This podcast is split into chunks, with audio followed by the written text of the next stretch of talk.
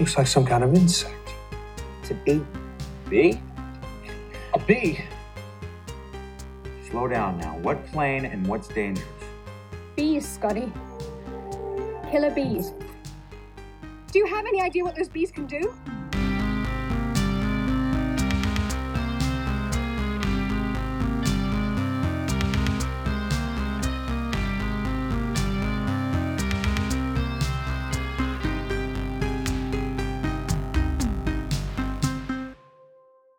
Welcome to Killer Bees. This is not a Wu Tang podcast. no, this is a podcast where we profile B movie and genre film icons. My name is Garrett Smith, And my name is Tori Potenza. and we can be found everywhere on the internet at Killer Bees Podcast. That's Killer BS Podcast on Instagram, Twitter, Facebook, and at gmail.com.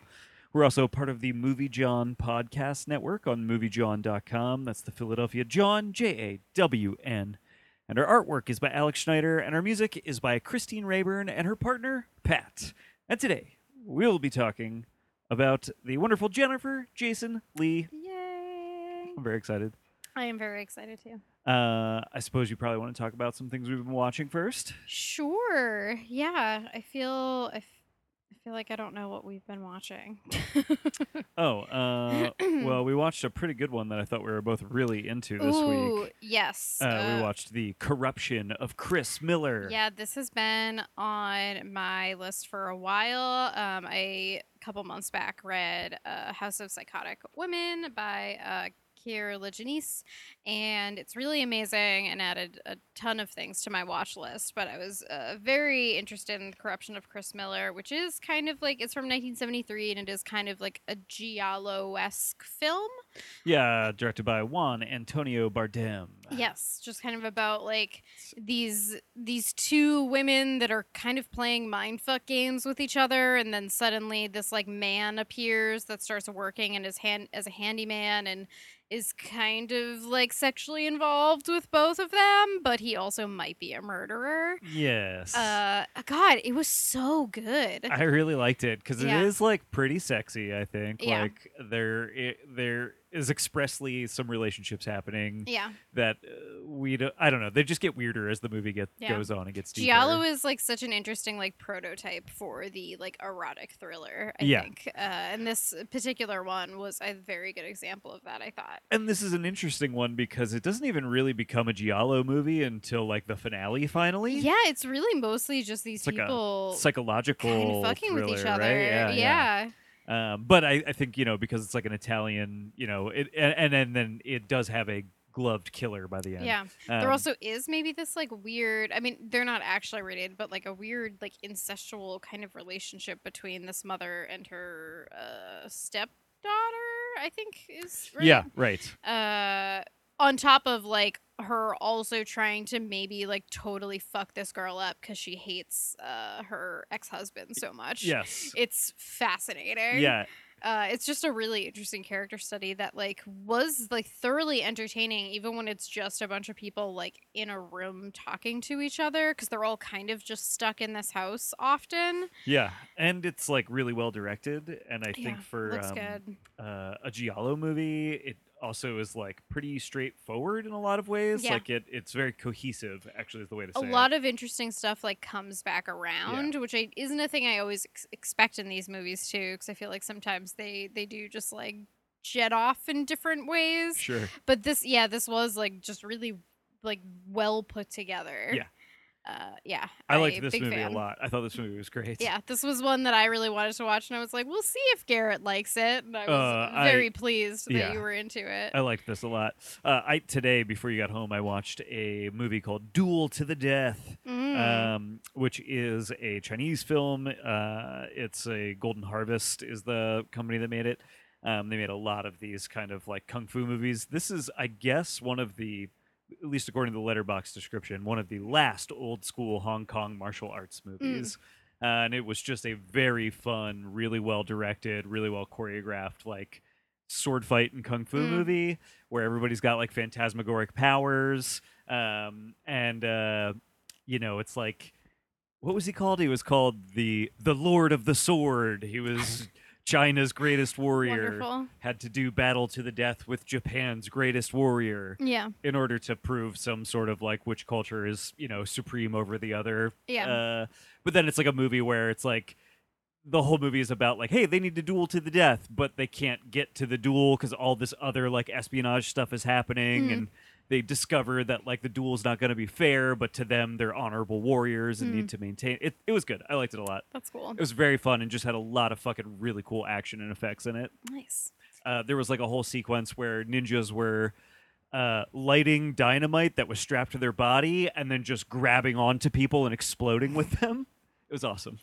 Um, another one I quickly wanted to mention too is uh, one that we watched this weekend. We watched uh, Come True, Oh yeah, uh, which is like a you know a sci-fi kind of horror film uh, that uh, I believe is a 2021 release, but uh, we know a lot of folks that saw it uh, like doing the festival circuits last year. yeah. Uh, Uh, this is directed by Anthony Scott Burns. Yes. uh, who did one of my favorite segments from the uh, horror anthology Holidays. Mm.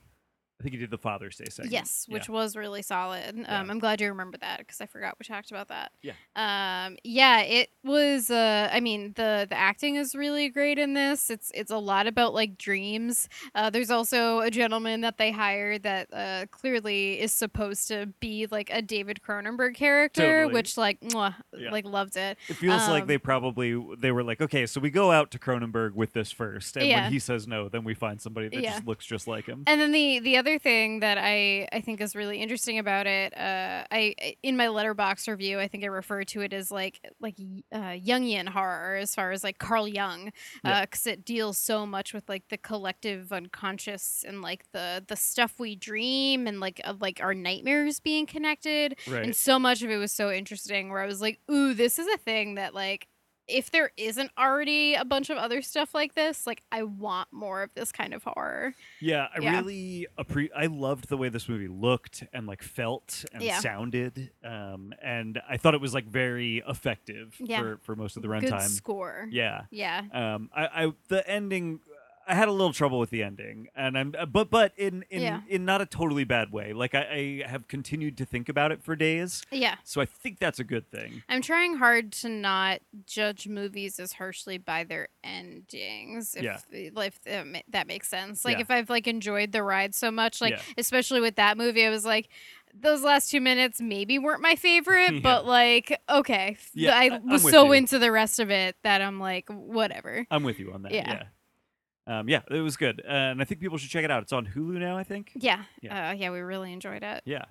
Um, was there any others you want to talk about? Uh, I think that's that's good. All right. Yeah. Well, let's get to chatting about Jennifer Jason Lee. Let's do it. Um. So yeah, let me pull up my my notes real quick. Um. So yeah, Jennifer Jason Lee. She has 102 acting credits as well as three writing credits, uh, which we'll get into a little bit later on in her career. Um. I have two quotes to start that uh, both just made me like her more than I already did. Uh, but one of them just says, "I could never play the ingenue, uh, the girl next door, or the very successful young doctor. That would be a bore." And then she says, in mainstream movies, the women's role is mostly just to prove that the leading man is heterosexual. I'm not good at that, and I'm not interested in that. I was like, holy shit, you like really broke down the roles of so many women in movies. And I was like, but that's it. That's exactly why they're there. yeah, It- that's it's incredible. That is uh, such a gr- great reduction of exactly what's going on, Yeah. right? Yeah. Like, oh, so good. Uh, so yeah, like she's an interesting one too because, uh, as we'll get into, I feel like she maybe is like maybe like more of a, I like. She kind of rises above like B genre stuff, but she does so much genre stuff throughout her career. Even within the past couple of years, like some of my favorite movies she is in, um, and I just think that's gonna make it like kind of an interesting person to talk about. She's definitely an actress that I think people would uh, not expect us Yeah. to cover when we say our premise is covering Yeah. B movie stars. But the reason she came up for you and I was because we just kept seeing her in genre stuff Yeah. that we really liked. So much of her early stuff is genre Yeah. stuff, and then like a decent amount of her later stuff is genre Yep. stuff too. And in the middle, it's just that like, oh, she did a lot of like indie stuff and did some things that like uh, with like you know uh, well-known directors Mhm. and with pretty great casts that were like nominated for things, and you're like, oh, okay. Uh, but yeah, she uh, she rocks. So I'm Yeah. really excited to to get into it. Let's do it. Um, so yeah, uh, kind of her background, early life stuff. Uh, so she was born February fifth, uh, nineteen sixty-two, in Hollywood, California. Uh, Lee's birth name was Jennifer Lee Morrow. Morrow. Uh, she changed her surname early in her acting career, taking the middle name Jason in honor of actor Jason Robards, a family friend. That's very interesting. I know. Um, she's the daughter of a uh, film writer, Barbara Turner, who wrote Cujo. Okay, the the like the movie adaptation that we Yeah, watched. Okay, very cool. Um, and her father is actor Vic Morrow, who uh, is the actor who died tragically in like a helicopter accident in the Twilight Zone movie from the 80s. Yeah, that's like a really tragic Yeah. story. Um, and uh, you know, uh, I, I feel like lately there has been kind of a a turn on on just the whole Landis family Yes. and wanting him to sort of be a little more accountable for this. Mhm. Um, I think rightfully so. And uh, yeah, I mean, Vic Morrow was like a, a great actor. I actually had no idea that she was uh, Vic Morrow's. kid. Yeah. that's uh, yeah, very interesting. And uh, you know, I saw a thing that she said like, you know, she had kind of hoped she would be able to do a movie with her dad someday. and I was like, oh, that's like really heartbreaking. yeah, Uh, man. But yeah, I I read that and was like, holy shit. Um, also, a thing I didn't know until I was doing that, she was married to Noah Baumbach from 2005 to 2013.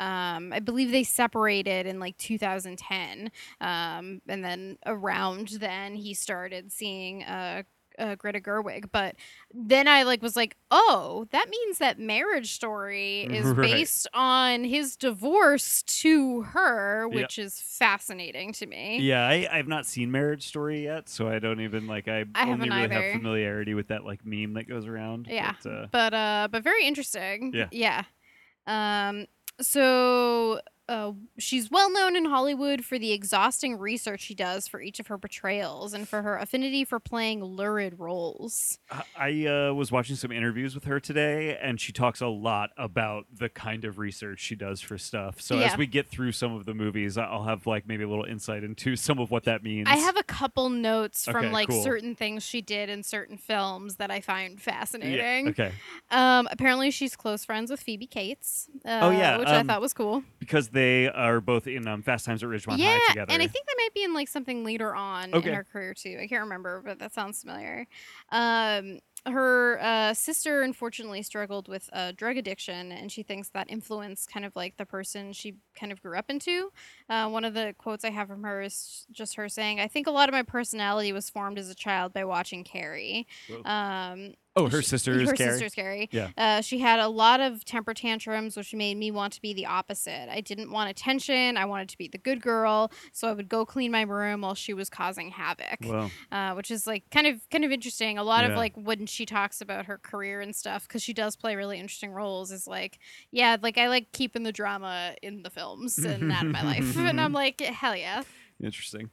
Um, so her career starts in the 70s. Uh, she had a um, a role on the TV show Baretta, Mhm. and then in 1976, her first film role was The Spy Who Never Was.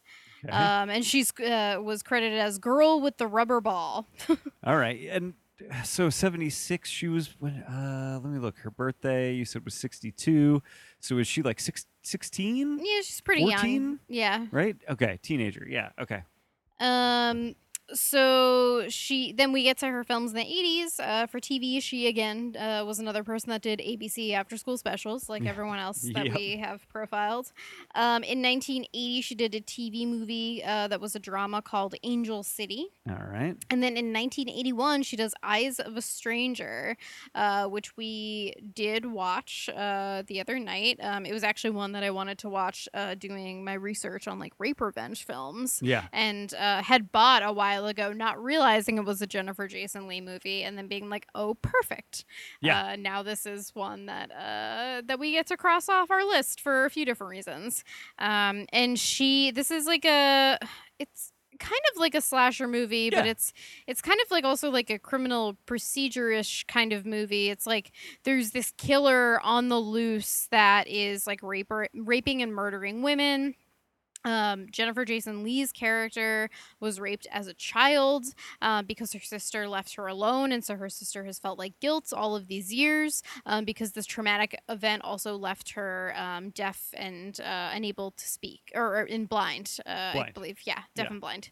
Um, so she she feels like incredibly guilty she's like taking care of her sister because of this and then when all of these rapes and murders start happening she's like trying to investigate on her own uh, she is like a journalist but she kind of takes it into her own hands becomes like really obsessed with the fact that she thinks she knows who the killer is Yes. uh, and tries to like track him down, inevitably bringing danger back around to her house, which is the exact opposite thing she intended and wanted to do. I think You spent the whole movie being very mad at the sister. she, it was it was a good movie. I enjoyed a lot of this. There was like actually some really good like gory death scenes and stuff in this that I was really into. But yeah, like the whole thing, she's like. Oh, like you know, she's telling her like boyfriend who wants to get more serious. Like we, like you, I need to like make sure that like you're actually going to be a part of my life and don't resent me and my sister who is a lot of work Yeah. uh and like i need to protect her i can't let anything bad happen to her ever again and she's drawing the murderer to her keeps, by like- being bad at investigating She keeps like breaking into this guy's apartment like It- multiple times. and like calling him yeah. and leaving like creepy messages and i'm like what the fuck bitch Yeah. like yeah i was really annoyed with this yeah, you were character very frustrated with this character. although i did overall like enjoy like a lot of this movie Yeah, me too. Uh, I thought this movie was pretty cool. Um, and it, it has like some like pretty interesting kind of like fun like thriller ideas. yes Like the idea that their apartment is kind of two separate high rises, you know, connected with something in the middle. Mhm. And so the killer lives in the other building where the eye line is like you can see from one balcony to another. yeah And this leads eventually, of course, to a her actually being in his apartment while he's back in her apartment Yeah, attacking like the sister. window and they see, moment. you know, she sees from across Yeah. that that's happening. It's it's pretty entertaining. Yeah, uh, and you know, talking about like Lee preparing for roles, and this is early on. She spent time in between scenes brushing up on her braille uh, for this movie. Okay.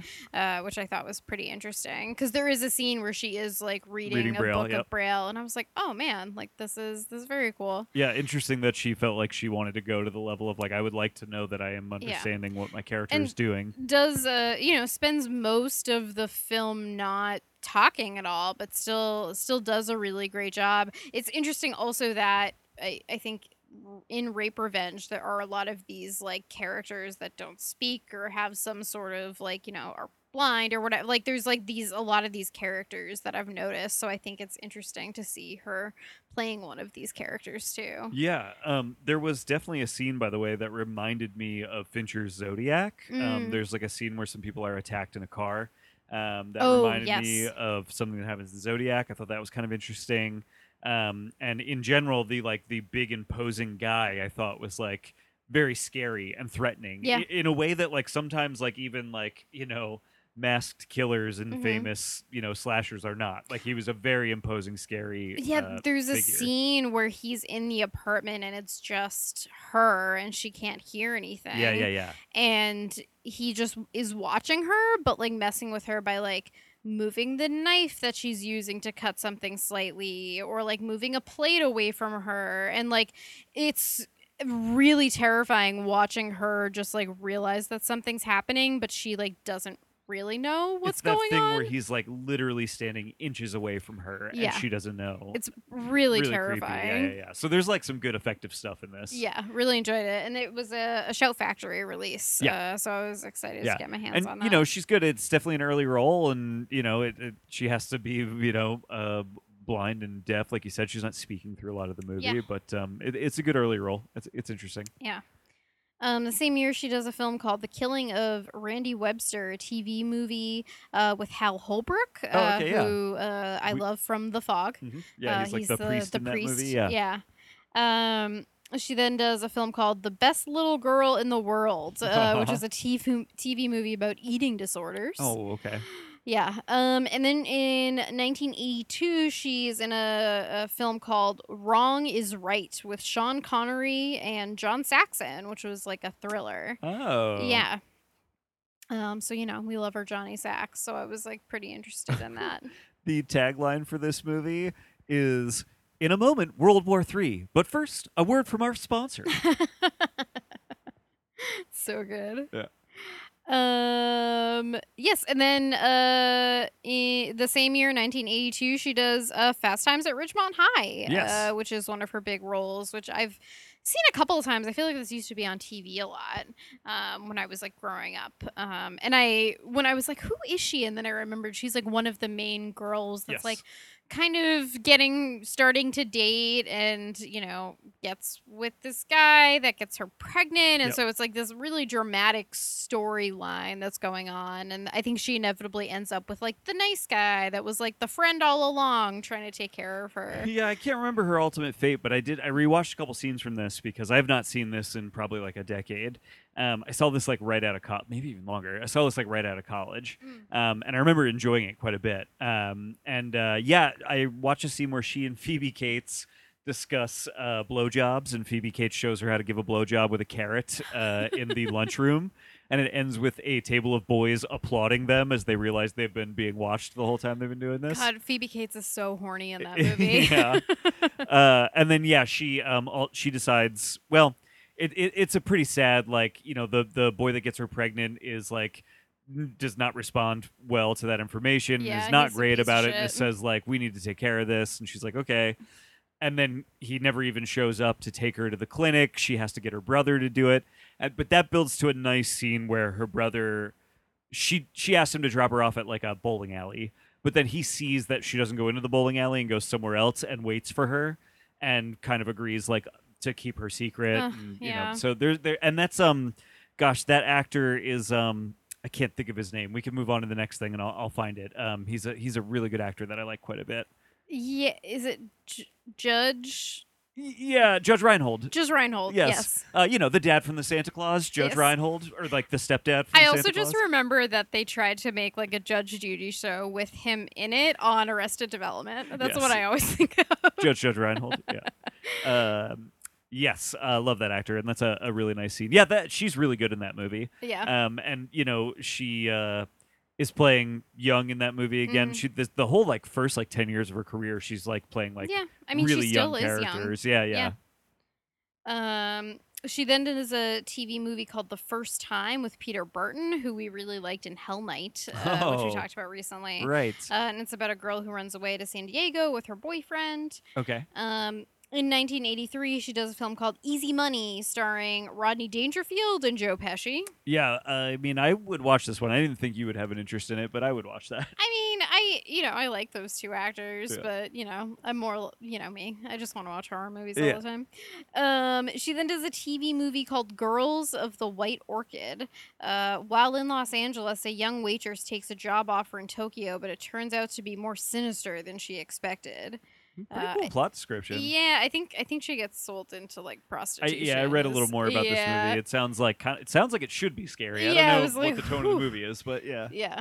Um, in 1984, she was in Grandview, USA, starring Jamie Lee Curtis, Patrick Swayze, and C. Thomas Howell. Yeah. Um, which the the owner of a Midwestern demolition derby has an affair with a teenager and a married driver. I kind of wanted to see this one just because the cast is so Yeah. good. I, I'm not like that interested in that plot description really, but I like all of these actors a lot. It's like also interesting. Jamie Lee Curtis is having an affair with Patrick Swayze and C. Thomas Right, Howell. Like, yes. what is happening? Uh, She's getting it done. That's She what's is. happening.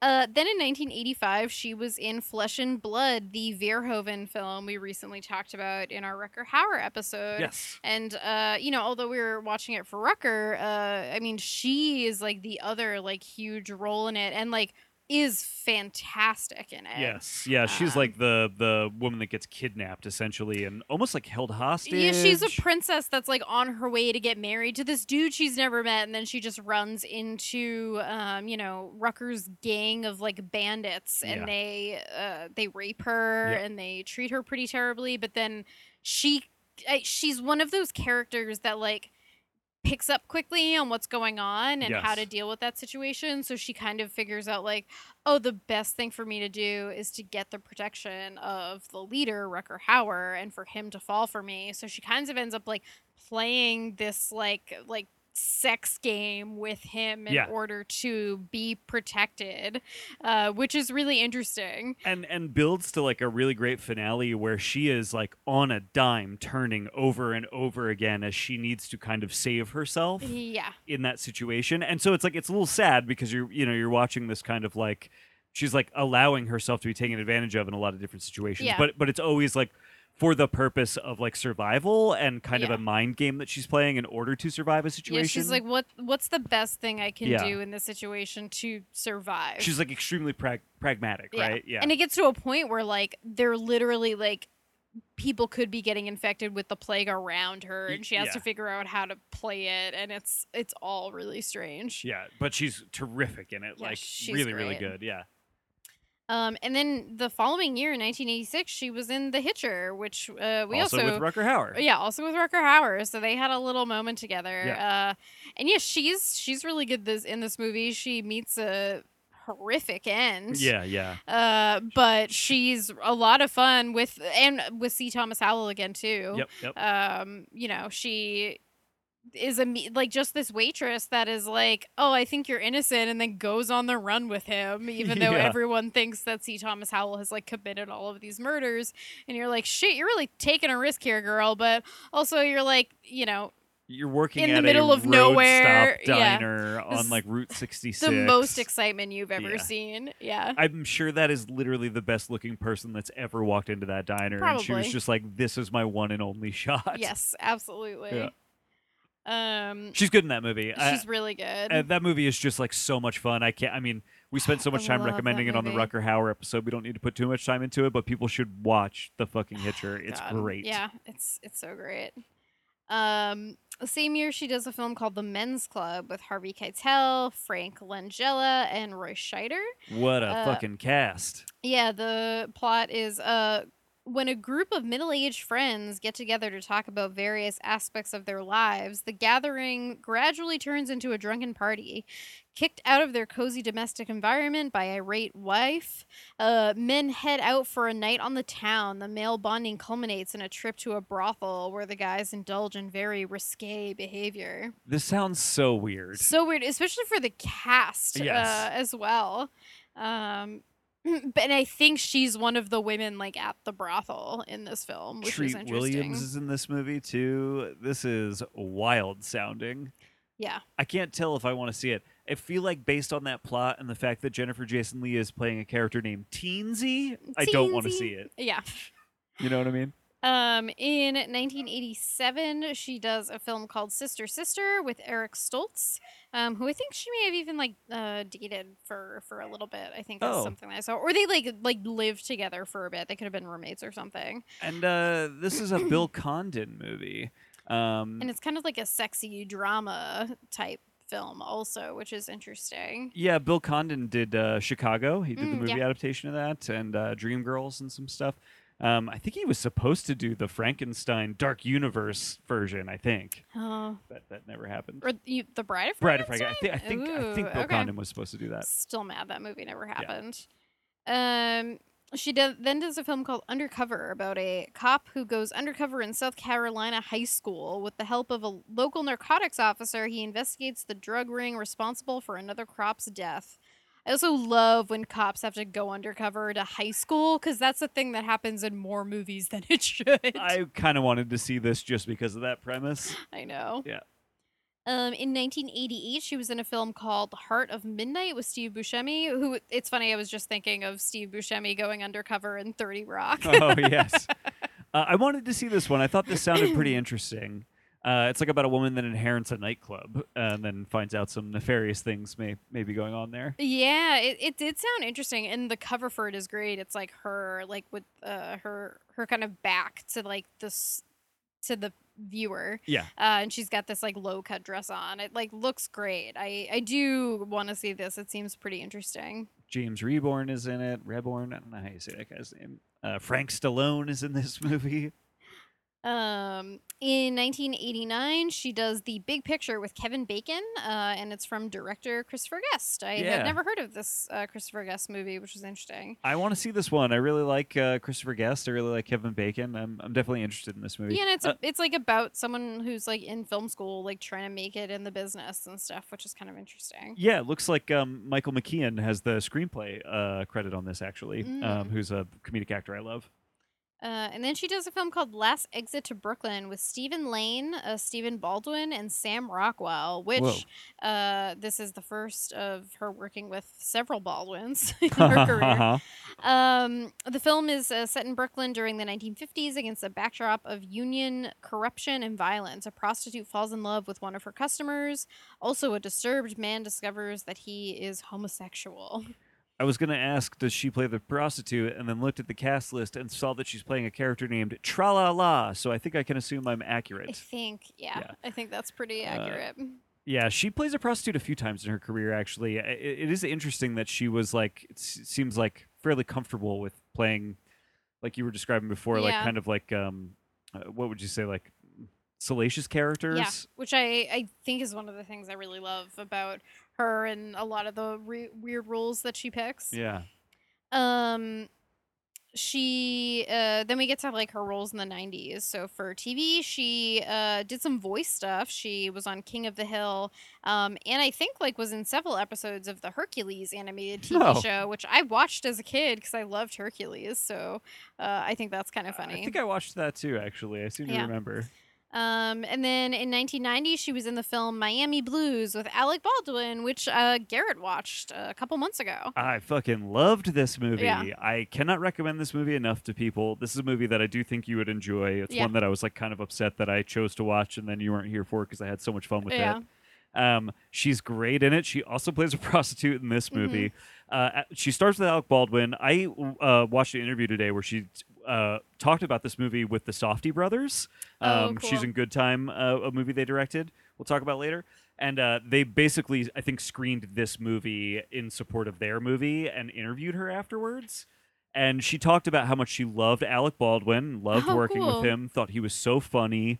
Uh, she said that a lot of this movie was them kind of like the director, um, George Armitage, being like really good to them and them Mm. being like, we want to work some things out. And him being like, great, we're going to work on like a lighting setup, work some things out. And then they'd come and be like, we, you know, here's how we want to play this, this, and this. Oh, cool. And so it's about this guy that is just like a fucking force of nature that like we don't know where he's from. We meet him just getting off a plane in Miami and he just enters Miami and like pretty immediately just starts like beating people up and committing crimes. Uh, and gets a prostitute and pretty immediately falls for her and she falls for him and mostly what she falls for it's really sad. At the end of the movie she basically says like he never hit me. He ate everything i cooked for him. Like he was the best to me. Yeah. even though he was like totally a criminal and like do it and like she yeah, he has like some really chaotic energy he in this, right? is a fucking live wire Yeah. in this movie. He li- at one point he beats up a cop, takes his badge, and then just starts parading around Miami as a cop. He just starts like whipping this guy's badge out and being like, "I'm a cop," and like committing crimes as a cop, stopping some crimes. Like he occasionally Yeah. sees crimes happening and just stops them like violently. But like Yeah. pulls his badge out and just tells people like I am a cop. Let me punch this guy in the face and stop him from robbing you I do need to see this. This it's sounds really, fun. fun. She is so good in this movie. She just plays this like very sweet girl who is very taken by this guy, like so Yeah. charmed by him. You they have like a chemistry that you just like really buy Mm. into. Um, so that when at the end of the movie he has gone on this like full on crime spree, the the detectives kind of come asking her questions and they basically believe her when she's like, I didn't know. She's like, Mm. I uh, he was good to me. I loved him. I'm I'm sad that this ended the way that it did. Mm. And they just kind of they eat they don't know if they believe her, but they just kind of they go, you know, they let her be "Oh, the okay." innocent girl that she is kind Yeah. of. oh, that's um it's interesting. yeah, she's really good in this movie and it's a really fucking fun, weird yeah. kind of like neo noir maybe is what I would call it. It- Yeah. I liked it a lot. Yeah. Yeah. Oh, that's cool. Really entertaining. Uh, yes, and then uh, same year, 90, 1990, she does a film called Bury Alive, a TV movie with uh, Tim Matheson Oh yeah. uh, about a husband who finds out that his wife and her lover are trying to kill him. Hey, this was directed by Frank Darabont. I love Frank Darabont. Oh, cool. He directed The Mist. He directed the first season of The Walking Dead. Oh, He got it. directed Shawshank Redemption. He Got Frank it. Darabont is uh, he's the man. Oh, cool. Uh, she then does a film called Partner in Life, a TV movie with Rob Reiner and Kevin Pollak. Oh, that's cool. Um, in 1991, she's in the film Backdraft with Kurt Russell and William Baldwin. Uh, Uh, there we go. Another Baldwin. Two uh, Chicago firefighter brothers who don't get along have to work together with a when it while a dangerous arsonist is on the loose. Yeah, this is directed by Ron Howard. I remember when this movie came out. I feel like it was kind of a big deal. Mm. Yeah, Donald Sutherland is in this. Robert De Niro's in this movie. Scott Glenn. It's got like a crazy cast. Rebecca De Mornay. Um, Seems like such a weird film for him to direct. Also, Yeah, well, Ron Howard's got a he's like a journeyman guy. He does all kinds of stuff. Uh, yeah, so I but I never saw Backdraft. I Yeah. I think I don't know. Maybe I want to. I don't know if I want to see Backdraft. I'm not really sure. I mean, I love Kurt Russell. Yeah. So that's always a draw. Um, she then does a film called Crooked Hearts, which was like a family drama with Vincent D'Onofrio and Juliette Lewis. Huh. Um, and then a film called Rush, which was a crime drama with Sam Elliott, who we love. yes, uh, I looked this one up and and tried to see if we could see it, but it didn't look like it was sitting anywhere. Yeah. Uh, and then in 1992, she does Single White Female, uh, which was another movie that I recently bought, I think from Shout Factory, because I have wanted to see this movie for a very, very long time. Yeah. And uh, was, you know, very, very happy uh, with it. I enjoyed this movie a lot. Um, what this is another one where I have a note about how she prepared for this film. Okay. Um, she geared up to play a stalker obsessed with Bridget Fonda's character in Single White Female by wallpapering her dressing room with pictures of her co star, as well as spraying a prop dildo with mint flavoring between takes when filming the infamous blowjob scene. I was like, holy shit, this is wild. like, so she just actually became a psycho in this movie, in this, uh, like, preparing for this movie. That is so wild. Uh, I heard in an interview she said that she got to meet Bill Clinton. I was okay, so I was watching a bunch of like late night talk show interviews with her, basically a bunch of Letterman interviews. Yeah. Where, for one thing, my man, I cannot believe this was way too horny. Uh, in the '90s, he like cannot stop talking. He brings naked women up every time he talks to her. Oh. She clearly likes him because she comes back to do his show over and over. And I watched Yeah. like seven of these, and they seem to have like a nice rapport and stuff Yeah. but he somehow brings up naked women every time he talks to her. I was like, dude, you are just like cool it, man. Yeah, just please. um, but uh, she said she met President Clinton. This must have been before Clinton's scandal that she was like Mm. telling this story. Because she refers to him as very good looking. She Mhm. refers to being very charmed by him. Uh, I forget what she. Oh, I think she was promoting the Hudsucker proxy when she's doing this Okay. interview. Um, and he's like a big Coen Brothers fan, apparently, Mm. Clinton. And so he invites her to the White House. She's talking to him, and he tells her he really likes single white female. Mm. And she's like, I'm like so impressed that he saw that movie, that he Yeah. knows that movie, that he wants to talk to me about that movie. And then he compliments me on another one of my movies and names a Bridget Fonda movie. And I suddenly realize he thinks he's talking to Bridget Fonda and wishes he was talking to Oh, no. Bridget Fonda, not me, Jennifer Jason Leigh. Oh, that's so funny. Yeah. Uh, well, I mean, it is interesting too because Jennifer Jason Leigh like is a very beautiful woman, but they do a lot to kind of make her look like pretty wild in that movie. Yeah. Um, well, she talked about also in one of her interviews that like I, I, I think it was before her hair falls out at some point, like pre '90s, like in the Mhm. late '80s, because she goes from role to role to role, where she's like dyeing it different colors. yeah. And then they get to a role where they want it to be like uh, bleach blonde Mm-hmm. for something. And they're like trying to find somebody that'll do it because it's currently black, and there's like nobody that. And then they finally Yeah. do it, and it works, but her hair immediately falls out after that.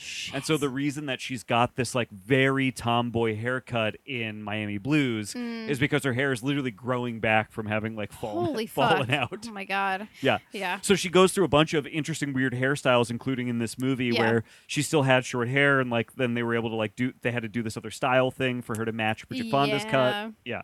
Uh, but yeah, single white female, so fun. This is clearly a movie that like you know she was interested in doing because it is these kind of like really weird characters, which is like a lot of like backstory going on, Yeah. and that's like it, that is pretty complicated. And I feel like you are like a little bit sympathetic for her at times, Yeah. even though she is like. Uh, she's doing a lot of stuff that like I am not okay with in this movie. and I don't think you get a full window into like what kind of person she is Yeah. until pretty deep into the movie. yeah. There's little hints along the way, and Yeah. I, I think you eventually know what kind of movie you're Yeah. watching. You know, but I feel like you also feel bad for her too, because like I don't know if like people thought this watching it like you know then, but like in a 2020 lens, I was like, you know, Bridget Fonda kind of sucks in this movie Right, and is right. kind of a bitch to her, and she's like going back to her cheating boyfriend who also kind of sucks, Yep. and I was like, so like, meh, maybe Right, you like, guys shouldn't suck so bad. she's not treated that well anyway, right? Yeah, and Yeah. so and, and Jennifer you know I that mean. doesn't mean the stuff she did is justified. Uh, but you're also like, I get it. it's like, yeah, it's it's like uh again, it's like no, nothing is justified, but it's like maybe this happened to you Yeah. guys because you were like mean to the wrong person. Yeah. you know, like and I mean, like she moves in because like Fonda breaks up with her boyfriend, and she goes, "Hey, I don't want to move in here if I think you're gonna get back together, and like I have to find a new place in like a month." which then of course, A- And she's like, and they're like, "Oh, of course not. That's not gonna happen. I'm never gonna get back to him." And then it happens, and they're like. Oh, They're like so like oh yeah sorry like we're keeping this place obviously Right. and I'm like fuck you guys that's rude as shit Yeah. like how dare you yeah. uh, yeah, this was pretty entertaining. I, I- and and like is that thing of like it's a fun thriller and character study, Yes. but is also like pretty melodramatic in like fun ways. You know, yeah yeah. Um, she then does a movie called The Prom, uh, which I tried to find a better description because sometimes the IMDb descriptions are not great, but I could Right. not find another description for this. It says Marty is not comfortable showing his body at college or private. He is suffering from a skin disease called uh, nevus flame flammeus. Okay. Um, in town, he stumbles in on the Dunes, a porn shop theme park with one booth named the Prom. Uh, this is where Lana works. Marty likes Lana, and I believe she's Lana. A porn shop theme park. Yeah, I am like, well, now I need to know what this movie is because I want to know what that looks like. Would like to see the prom. I Yeah. think. Yes. Um, in 1993, she does a film called Shortcuts from director Robert Altman. Yeah. Um, I think so. I have not seen this. I would like to see this. I think is this the movie where she played like a phone sex operator? I think that's what Mm. her role is in this. Oh, because she does talk about like f- to prepare for a role. She did kind of work as a phone sex operator a little bit. She told a funny story to Letterman about go like basically getting hooked up with a phone sex operation eh, Yeah. so that she could like figure out like what it was like, blah blah blah.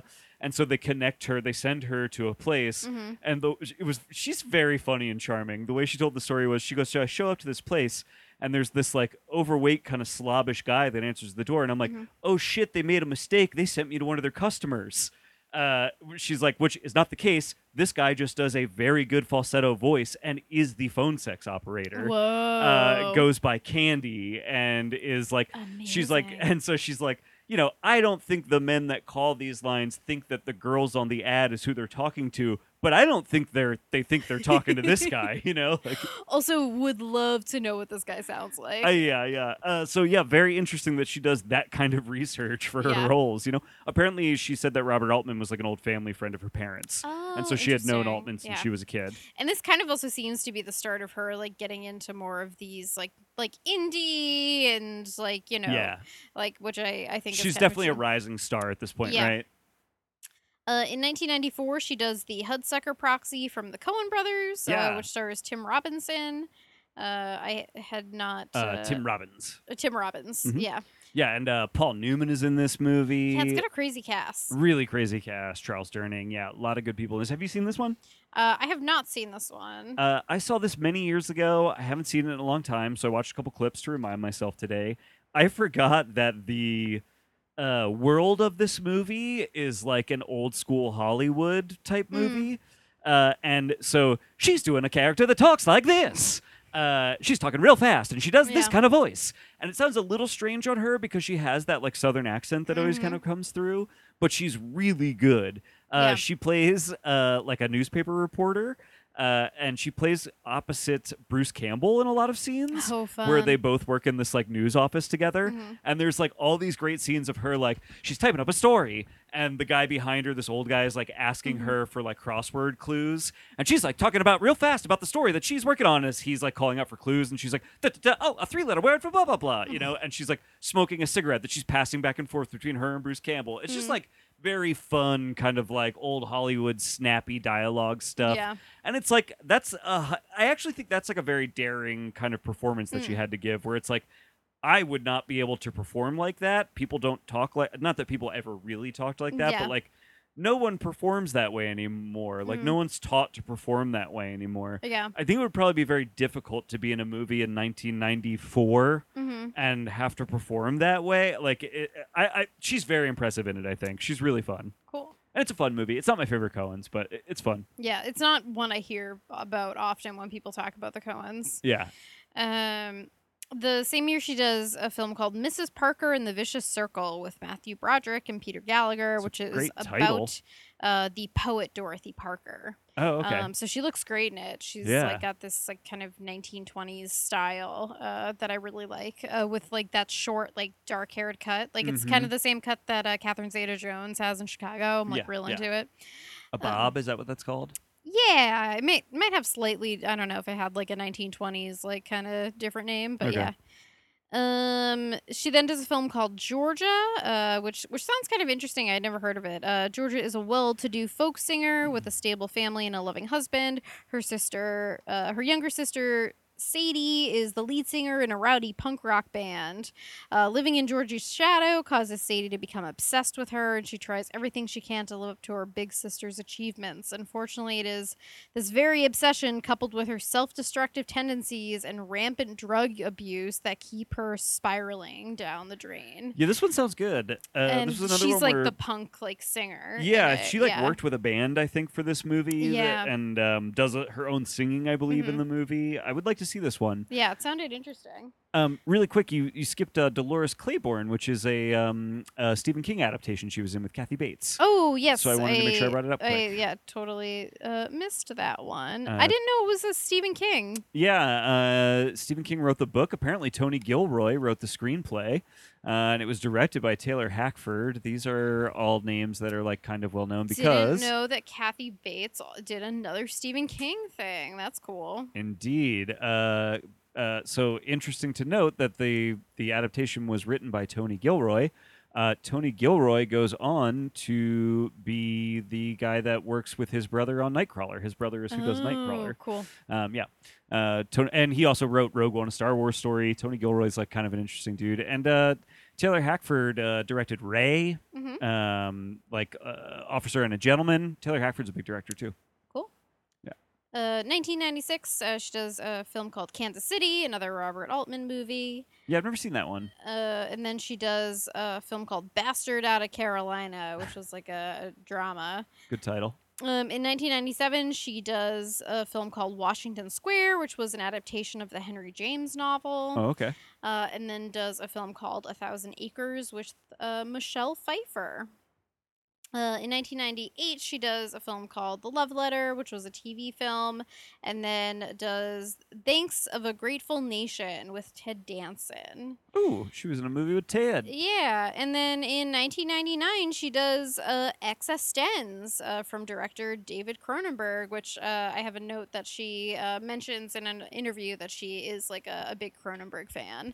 Uh, kind of makes sense to me. She's got like a Yeah. weird energy about her. We haven't like talked about this that much, but like her personality off screen and it comes across on screen a lot too. Yeah. Is like she has like a weird energy I- about I her. love it. yeah. Yeah, she like talks about she in an interview for Annihilation, which we'll talk about later. Uh, they like asked her about sci-fi and stuff. And she goes, "Yeah, I like I'm a huge like Cronenberg and like Philip K. Dick fan and stuff. So like That I was really into totally- these ideas." That totally makes sense to me. Like Yeah. it reads to me that she would already be a Cronenberg fan coming Yeah. into that movie. Um, and yeah, I, I wrote about Existenz a couple months ago for uh, Movie Jawn. Yeah. Um, in my Cronenberg on sex and gender.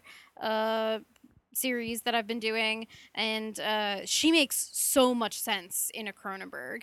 Um, I mean, later she does a brand new Cronenberg film, which I can't wait to get to. Yeah. Uh, but it's it's great. Like I was like happy to see her in this because like she has similar e- energy to like uh what was it Holly Hunt in Crash.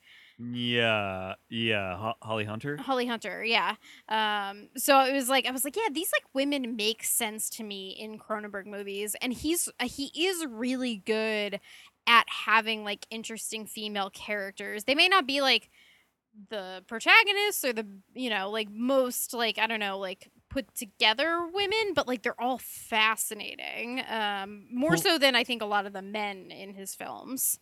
She's got a weird role in this too because like for a while she has to kind of be like a lifeless character almost Yeah. because of like what the plot demands you know Yeah, she's like this. Uh, if you've seen Existenz, it's it's got a lot of similar vibes to Videodrome, but Yeah. as opposed to being about like TV and movies, it's about um, video, games. yeah Uh, and she is like introduced as this like big video game designer, and video games like console things that people use are these like weird fleshy Cronenberg sacks that you literally like hook up to your body. Yeah. And then like you are that's how you are in the game you like you're lying down on a bed just like It's it kind of looks like you're like doing drugs or something you're just like whacked out and meant to be like a VR kind of experience, Yeah. like a virtual reality thing. which is really interesting um but yeah like she's then kind of this like interested complicated character as the creator of this game and then like oftentimes they're in the game itself so then they're like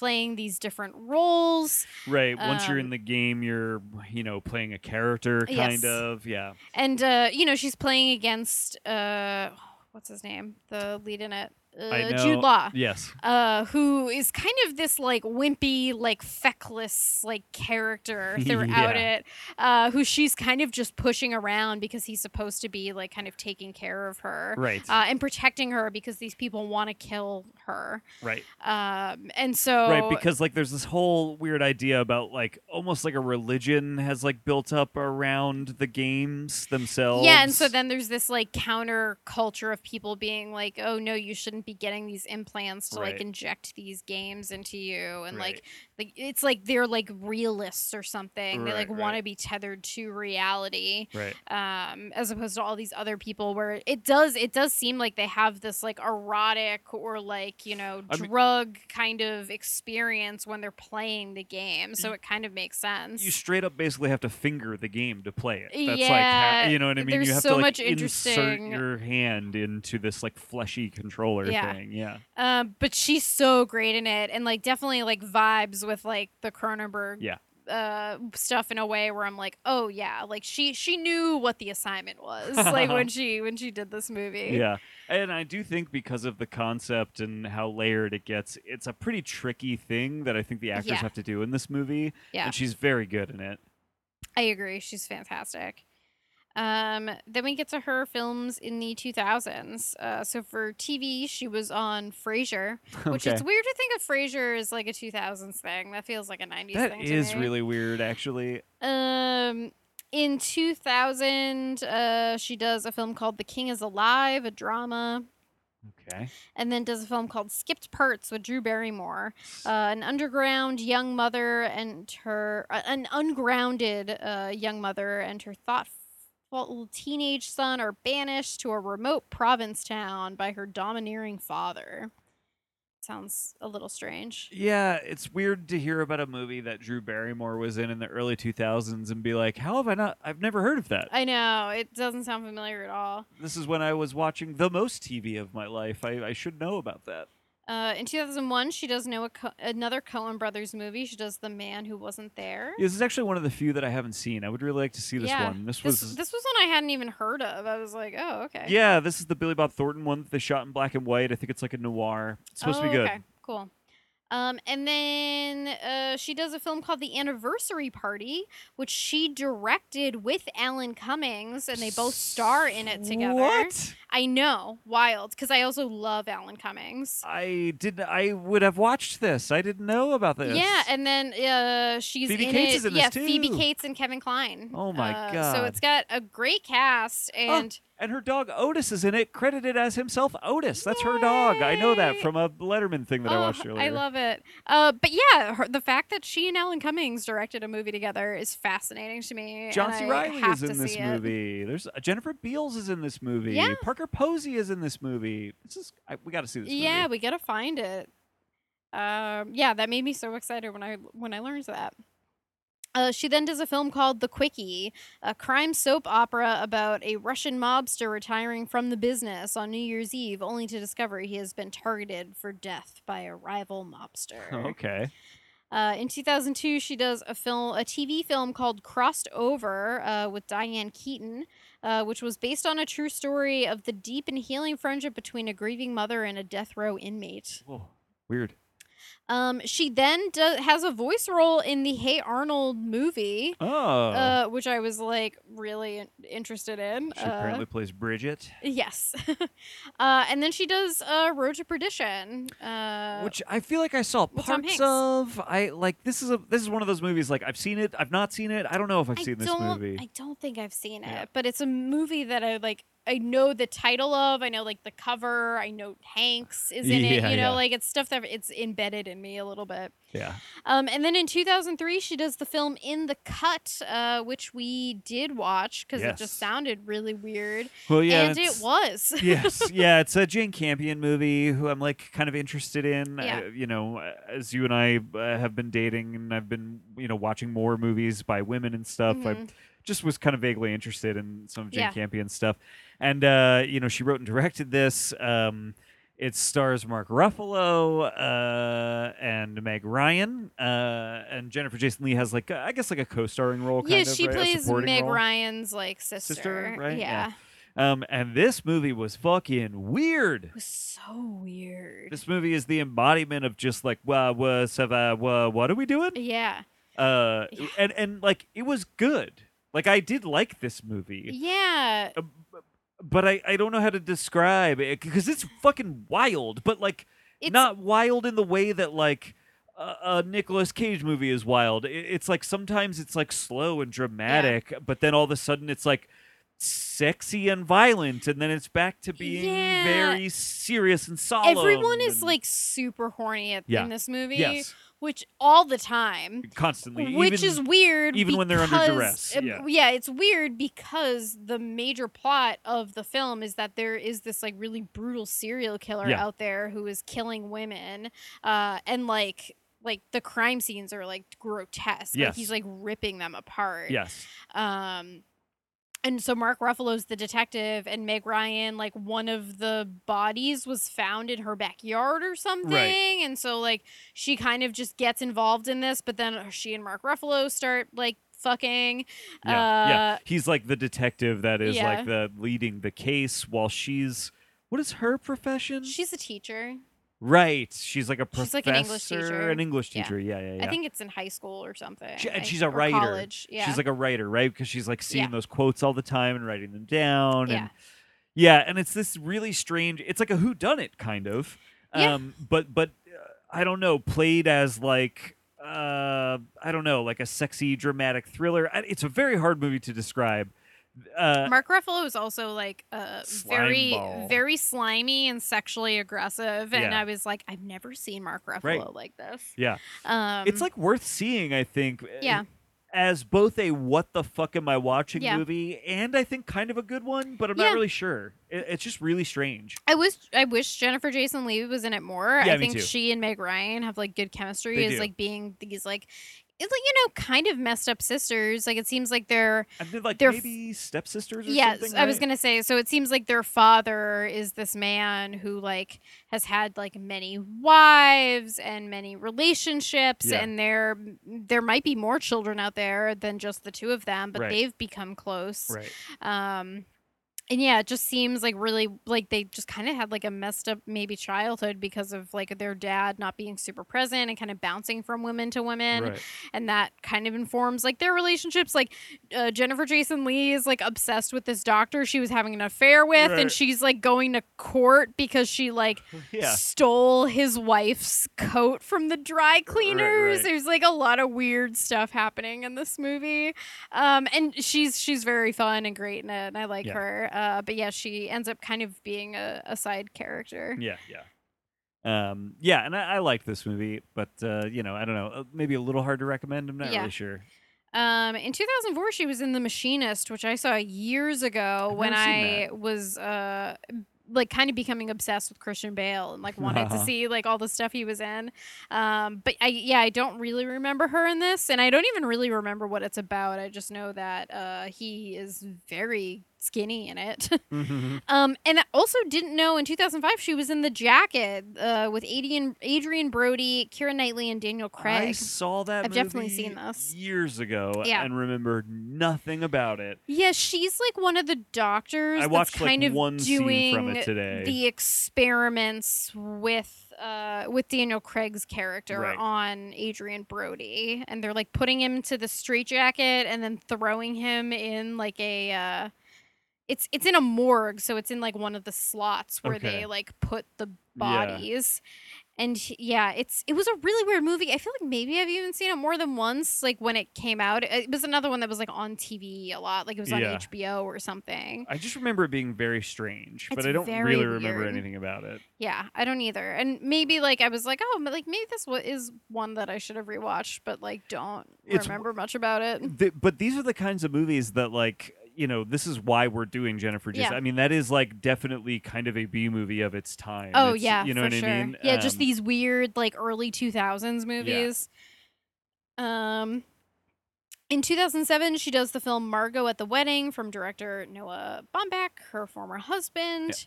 Uh, and then in two thousand eight, she does uh, Synecdoche, New York, uh, which I have not seen. i saw that movie i didn't like that movie that much i feel like that's the movie that like a little bit got me off of the um kaufman bandwagon Yeah. um there's interesting stuff going on in that movie but i i don't know that it is entertaining to me Yes. Um, and Yeah. I don't remember her role in it. I actually tried looking up some scenes from it today and couldn't really find anything that she was like yeah. in. So I, yeah, I, I'm not really, I can't really speak to this movie, unfortunately.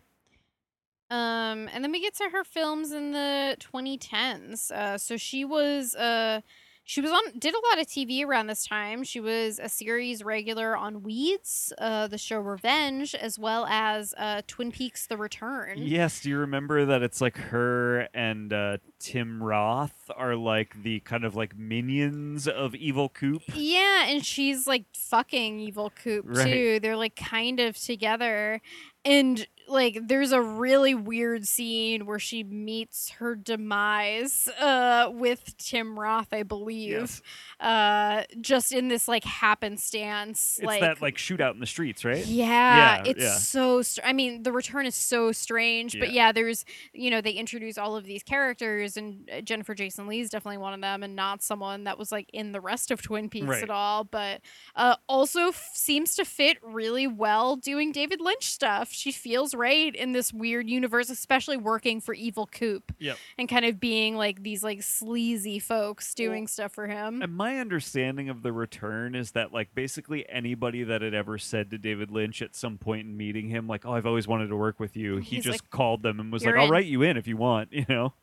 I mean, that's how it feels. yeah. and I love it. I love uh, the return's really great, even though it's Yeah. like not at all what I expected Yeah. from. It- Uh, it is like most evident, I think, with the uh, Michael Cera character, where he's just doing a Marlon Brando impression. Oh my impression, like, God. where it's just like I they forget about he that. just like wrote him a scene to be in his show. j- That is a very like Michael Cera like bit. that was know? like one of the funniest Yeah. scenes. uh, um, so in 2010, she does the film Greenberg, uh, which she uh, co-wrote with uh, her husband Noah Baumbach at the time. Yeah, I would like to see this movie. Ben Stiller starred in this. I've heard really good things Yeah. about this. I generally like Noah Baumbach's movies, um, so I would like to see this. And yeah, I didn't know she co-wrote it. No, me neither. And I thought that was really cool that she starts doing some of that. Um, in 2013, she was in uh, The Spectacular Now, Have which you seen that? I did see in theaters I've like never seen when that. it came out, but I don't remember a ton about it. It was kind of one of those like coming of age films. Um, it stars oh, I forget both of their names, but it's um the kid from uh the drumming movie, Yeah, uh, Miles Teller. Miles Taylor. Mhm. Yes. I Uh, uh, I used to work with an older woman who knew I liked movies and would just every time I talked to her tell me that her nephew wrote this movie. oh, It was like she was just came up every time I talked to her. You know, my nephew wrote the spectacular. Night. Yeah, I know. Sheila. Oh, that's really funny. Yeah. Um, and then yeah, the same year she does uh "Kill Your Darlings," which I also saw in theaters. Oh yeah, Um, because um, Harry Potter's in this movie. I can't believe I'm calling him that. Daniel Radcliffe. Daniel Radcliffe Yeah. show some respect. Yeah. Uh, well, I, I saw this movie mostly because it's about the Beats. Oh, uh, right, yes, and I was I was really into the Beatniks. I have a Jack Kerouac tattoo. Right. Uh, and this is a film that is about like a a murder that like I think they're all kind of involved in. It's like uh, there's a book that came out that was co-written by Kerouac and Burroughs called uh, "The Hippos Were Boiled in Their Tanks." I think is Okay. the title. Uh, and this kind of talks about that, like this weird story of like this like murder that kind of happened like amongst the the Beatnik group. And Jennifer Jason Leigh, I believe, plays uh, Ginsberg's wife.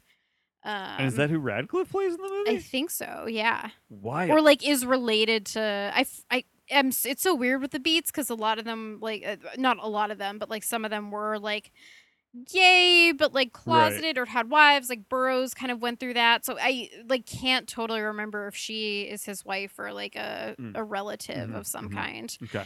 uh but yeah I mean it's like him and uh uh the guy that plays Dexter, Michael C. Hall, Oh, uh, is in that movie too. It's a really weird cast. Is. Dane DeHaan in that movie too?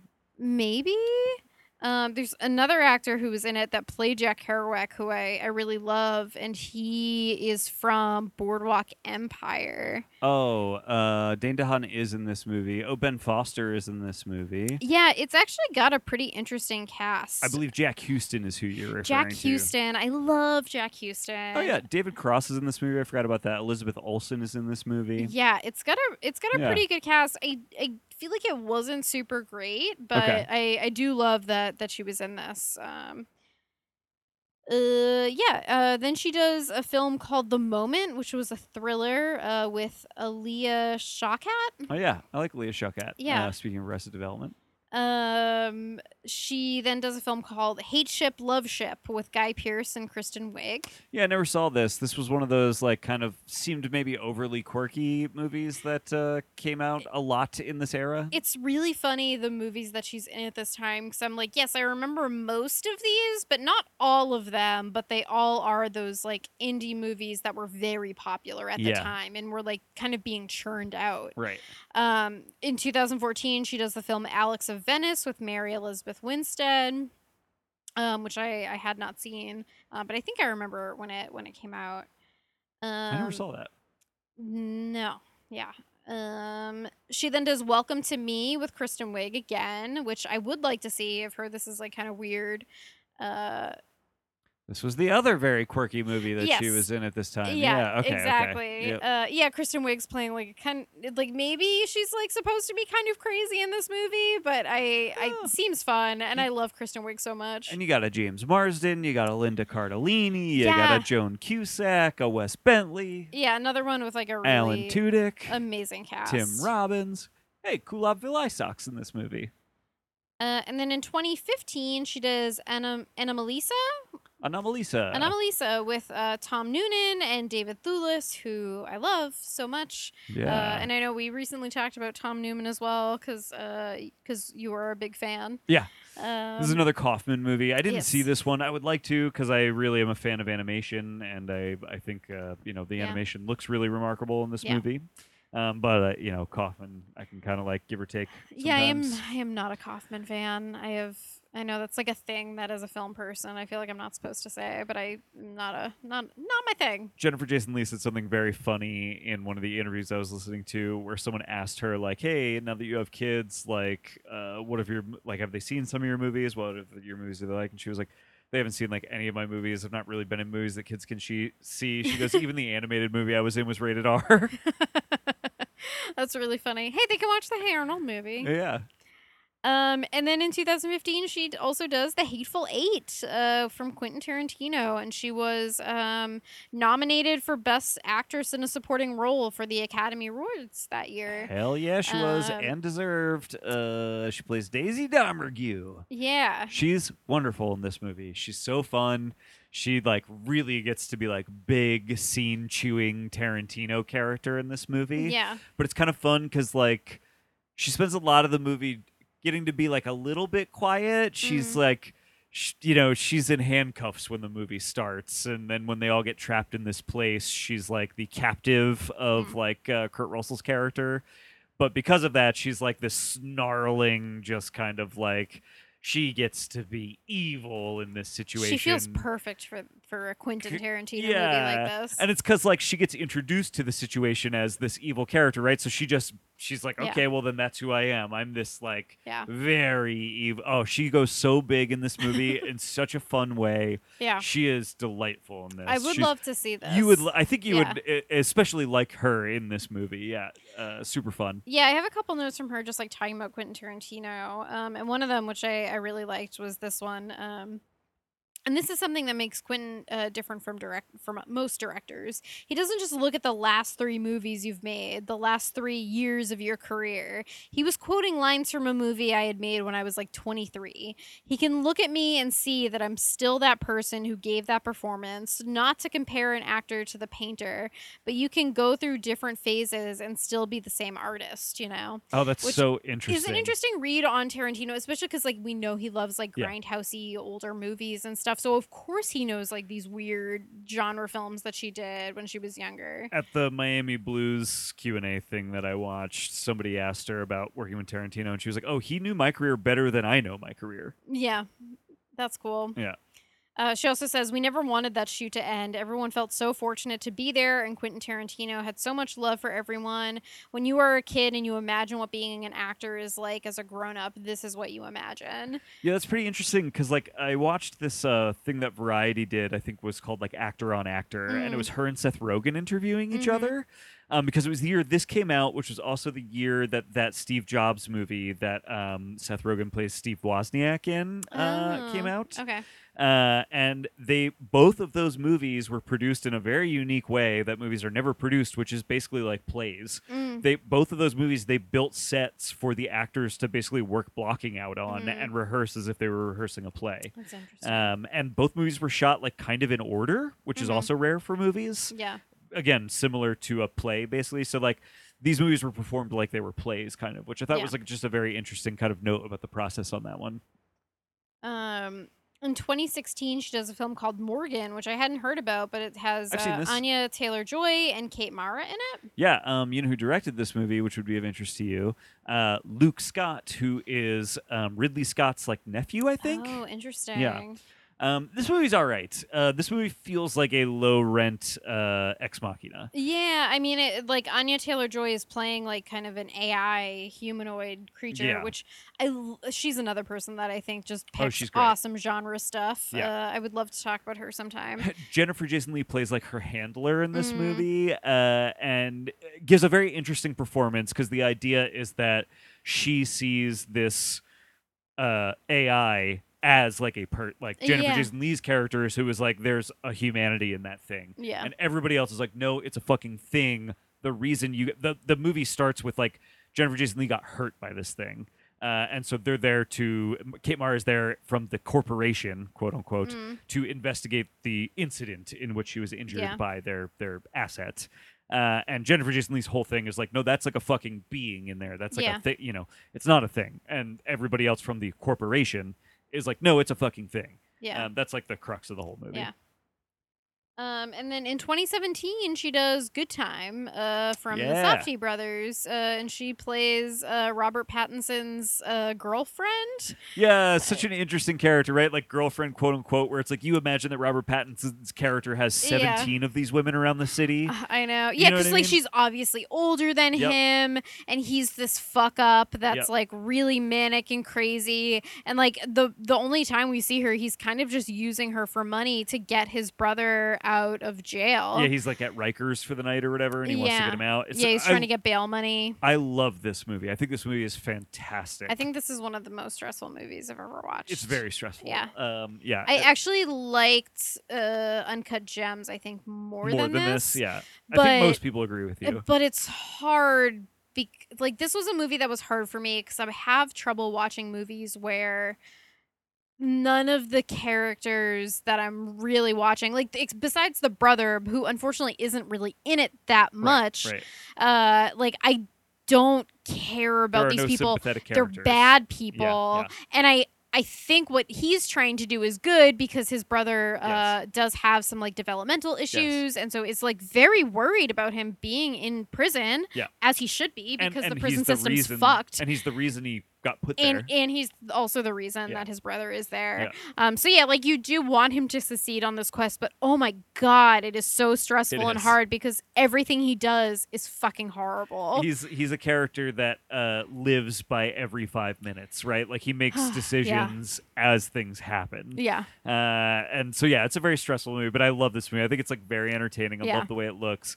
And yeah, uh, Jennifer Jason Leigh plays this character that for some reason is calling her mom to get her mom's credit card information. I know. Which it's I think is so like a very awkward. funny detail. It's like she's written to be like a much younger person, Yeah. and then they cast Jennifer Jason Leigh and just like didn't change anything about it, you Yeah. know, and it just makes it that much more weird. Yeah. that like, yeah, it, I, Well, but like even that, like even that her character, like these characters do feel real to me in Yes. ways because like I grew up in like a neighborhood that had a lot of these kind of like sleazy folks in it Yeah. that I like knew, um, and like sometimes dealt with at like parties, and they were like friends of friends, and I was like, Yeah. why do we hang out with these like fucking creeps all the time.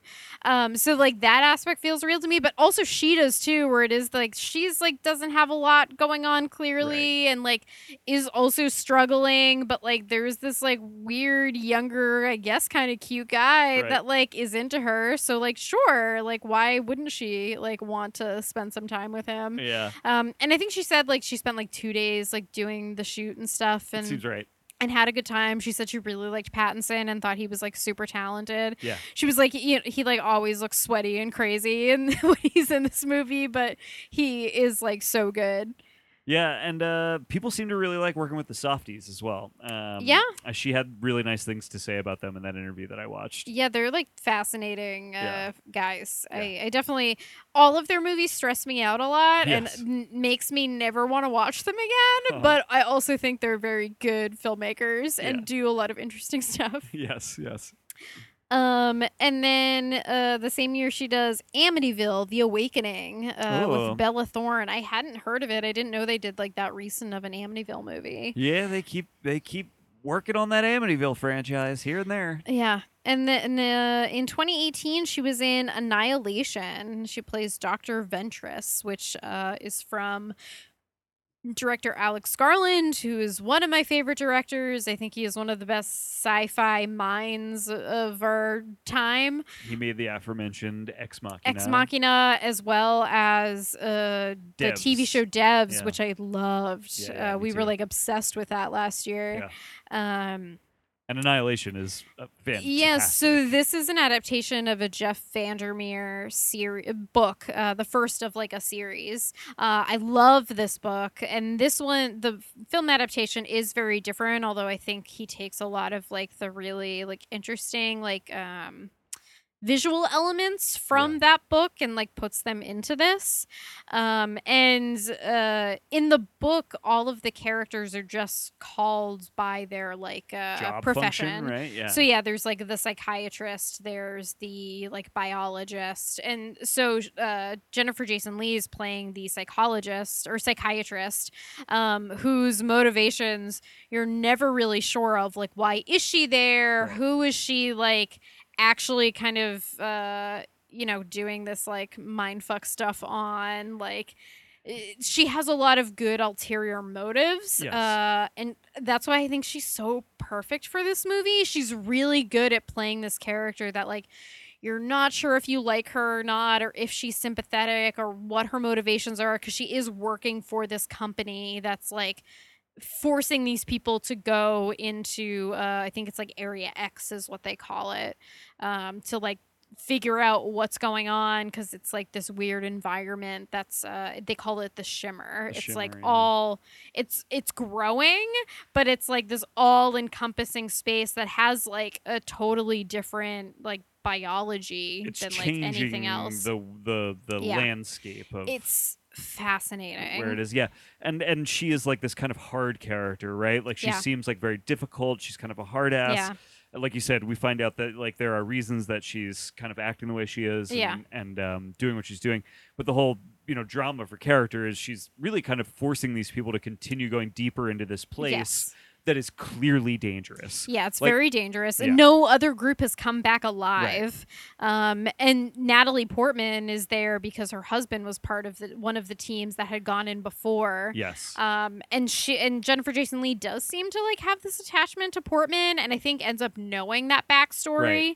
Right. Um, and it's it's just so interesting, and I I love Leigh in this. This is like this is like one of these things where it's like, oh, she's like really picking awesome genre stuff now, Yeah. and it like makes me just love her so much more. Yeah. And uh, the last like 20, 30 minutes of this movie are just genuinely incredible cinema, I think. Yeah, Um, uh, that uh, I think if you've not seen Annihilation, you should absolutely see it. It- it- Yeah. it's it's truly mind blowing stuff. there's a there's like a lot of crazy effects in this, but there Yeah. are some practical effects. She Mhm. talks about the animals that are in this movie. Yes, yes. Uh, she says, like, yes, those were animatronic puppets with men inside them moving them. They were dancers that had studied the form. Uh, it's almost like a martial art, I think, where they use animal movements, and the bear actually was real. It could move, it could breathe, you could almost smell it. It Okay. really was profoundly real. that is fucking wild because that is a terrifying scene. yeah, if you have seen this movie and you know, you know, the mean. bear, Yeah.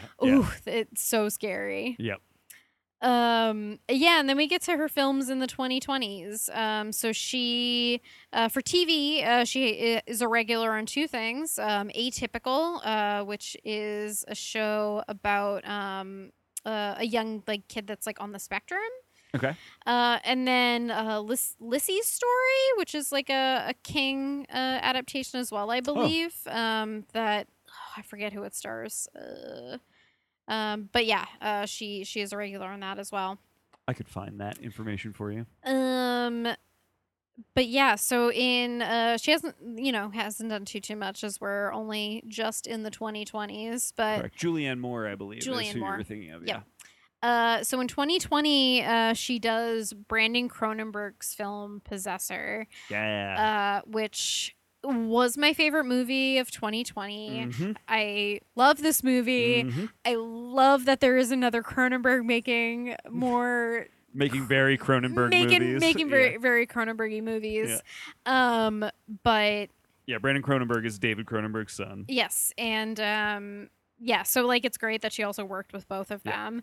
Uh, and I mean, Andrea Riseborough is really like the lead in this, Mhm. but uh, Jennifer Jason Leigh's character is so chilling to me because she plays like uh, her boss essentially. Yeah. Uh, and is very manipulative, very much like too involved in Riseborough's life Yes. uh and it's chilling because she reminds me very much of a former boss I had and I found it I just found it so interesting like how well they portrayed like how emotionally manipulative like female bosses specifically can be sometimes yeah, yeah. Uh, because she really is like too involved in her personal life. Like she doesn't necessarily want her to get back with her husband because she wants her to be more involved in this job. yes. You can tell that she has the wheels turning where like she wants like Riseborough to take over for her Yeah. like after she leaves. So there's this really weird relationship where it's like it's blurring the lines between professional and like personal in a very unhealthy way. Yeah. Uh so it that's one of the things that like I was like astounded by her character in this movie. And if for some reason you're listening to this and don't know what the movie Possessor is, the job that Tori is referring to is the job of basically being like a thought assassin. It's Yeah. like it's like uh, Andrea Riseborough is like an assassin for some corporation we never really learned that much about. Yeah. Um, and the way they have this technology where they can basically insert her into other people. Yeah. Um, she kind of takes other people over from within their psyche or something Yeah. like that. So like she really does have no attachment to the actual murder. Like it ends up being Yes. done by this other person other- with her mind inserted like into their body. Right. Yeah. But they are possessed by her essentially. yeah. Um, yeah. It's a fucking really trippy, Yeah. great science fiction concept. And that's the whole thing too is like uh you know, Jennifer Jason Leigh's character like doesn't want her to feel guilty about the stuff she's doing. Like she wants Right. her to want to kill and Yes. be into it and I'm like this is like so fucked. yes. Uh it's oh god, this movie's so good. yeah. It's so and Jennifer fucking Jason good. Leigh has like, you know, three scenes in it, right? But get all the stuff that you're talking about, she gets across like Yeah. very, very well in very kind of really like uh, subtle performance ways that Yeah. I, I she's remarkable in this. She's so good. Yeah. It's yeah, I yeah, I could talk about this movie all day. I love it so much. I know It's this is one of your one of your absolute favorites. But yeah, like she yeah, like I I love like the whole cast in this. I think they're so great, but like she blows me away. Yeah, and well, it's like this is where you and I started talking about like, you know, she's in the Hitcher within the first like five years of her career, um, but she's still doing stuff like this in 2020, right? It's like she's still doing these like very genre. She likes this Yeah. kind of off the beaten path weird stuff. Working with like new or younger filmmakers Yeah. too. I yeah, I like I can't wait to see like where she continues. Like I would love for her to like yeah, like working with the Safdies, working Yep. with Garland, working with Cronenberg. Like I want to see her work more with these people that like, you know, I think are some of our favorite like Yeah. directors and creatives right now. Um and then yeah, the only other thing that is out that she uh uh, oh no, there's a couple more things. Um, so in 2002, she was in The Woman in the Window with Amy Adams and Gary Oldman, which I haven't heard great things about, but it is available on Netflix. 2021, by the way. 2002 was many years ago. 2021, sorry. That's right. Um, but yeah, this is like a an adaptation of like a, a mystery thriller. yeah, this is like out on Netflix now or something, right? yes. Um, she's also in a film called Awake, uh, Which, which, like just came out. I think. yeah, it says after a devastating global event wiped out all electronics and eliminated people's ability to sleep, a former soldier may have found a solution with her daughter. What a weird premise. Um, and then the other thing she's attached to is something called Sharp Stick, which is in post production with uh, a really interesting cast: Scott Speedman, Oh, uh, Jon Bernthal, and Leah Dunham. Okay. Uh, there's no Oh. real information about it right Lena now. Dunham wrote and directed this. Oh, okay. Yeah. Yeah, not a fan, but uh, we'll see what happens. Yeah. uh, so then, yeah, like outside of acting, like awards, acclaim, that sort of thing, um, she won two 1990 Critics Society Awards for portrayal of Tralala in Last Exit to Brooklyn, Uh-huh. um, and as Susan Wagner in Miami Blues. Awesome. She's really, really Yeah. good in that movie. I'm so excited to watch that with you at some point. Yeah, yeah. Um, she had a small part as Marion in Eyes Wide Shut in 1999. However, uh, when its director, Stanley Kubrick, asked Jennifer to do some reshoot, she was not available to do it. Her entire part was reshot by Marie, uh, Murray Richardson. Marie Marie Richardson. Richard- yeah. I, I, I, guess is this the character that like he goes to meet at one point and is like bereaved over like a dead husband or something? so. Yeah. Um, but yeah, I found that really interesting. Um, in 1997, Jennifer appeared in Faith No More's music video, Last Cup of Sorrow. I wish I'd watched that today. Um, its plot was derived from Alfred Hitchcock's film Vertigo. Um, and then one thing I just thought was interesting was that she also turned down a recurring role on the TV oh man, show I wonder, Lost. I wonder what role it was. That's Yeah. very interesting.